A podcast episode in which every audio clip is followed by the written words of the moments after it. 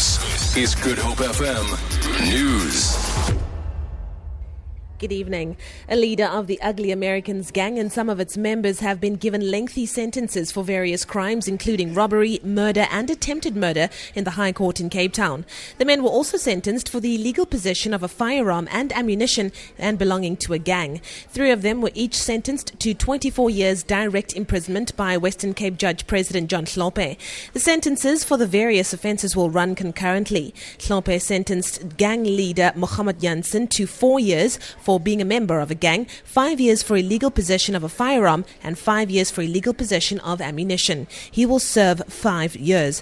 The gang operates in the Mitchells Plain area, and the Western Cape NPA has welcomed the sentences. Senior advocate in the Western Cape Commercial Crimes Unit, Xolile Jonas, says he's pleased with the number of convictions in the province for crimes of a financial nature. Jonas says that they've secured 75 convictions out of 86 corruption related cases in the past five years. He was speaking at an event to mark International Anti Corruption Day in Cape Town. Jonas says investigating cases of a financial nature is not easy. Part of our duty is not to take your normal, easy matter, straightforward case. Ours is to also test the courts and, in the way, enlighten courts. So some cases would not have your higher percentage of success, but nonetheless, we push them. We prosecute where there is a case. There might be a legal technicality that we would want to test. A fellow rapper and friend of the late Skwatta Kamp member Nkululeko Flabba Habedi has welcomed the guilty verdict handed to Flabba's girlfriend Sindisiwe Manqele. Manqele has been found guilty of murdering Flabba by stabbing him.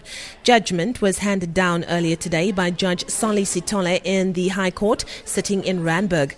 Flabba's friend Lebogang Shugasmakx Motibe says he will do his best to keep Flabba's memory alive. The law has taken place, you know. At the end of the day, I mean, Flabba is gone, which is the main thing here.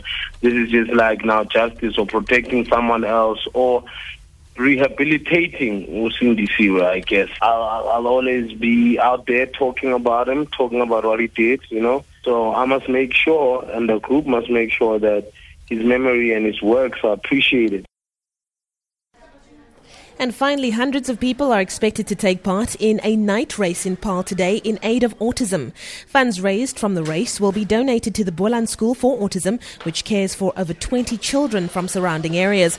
Marketing and Communications Manager of the Afrikaanse Taalmonument, Isabel Botha.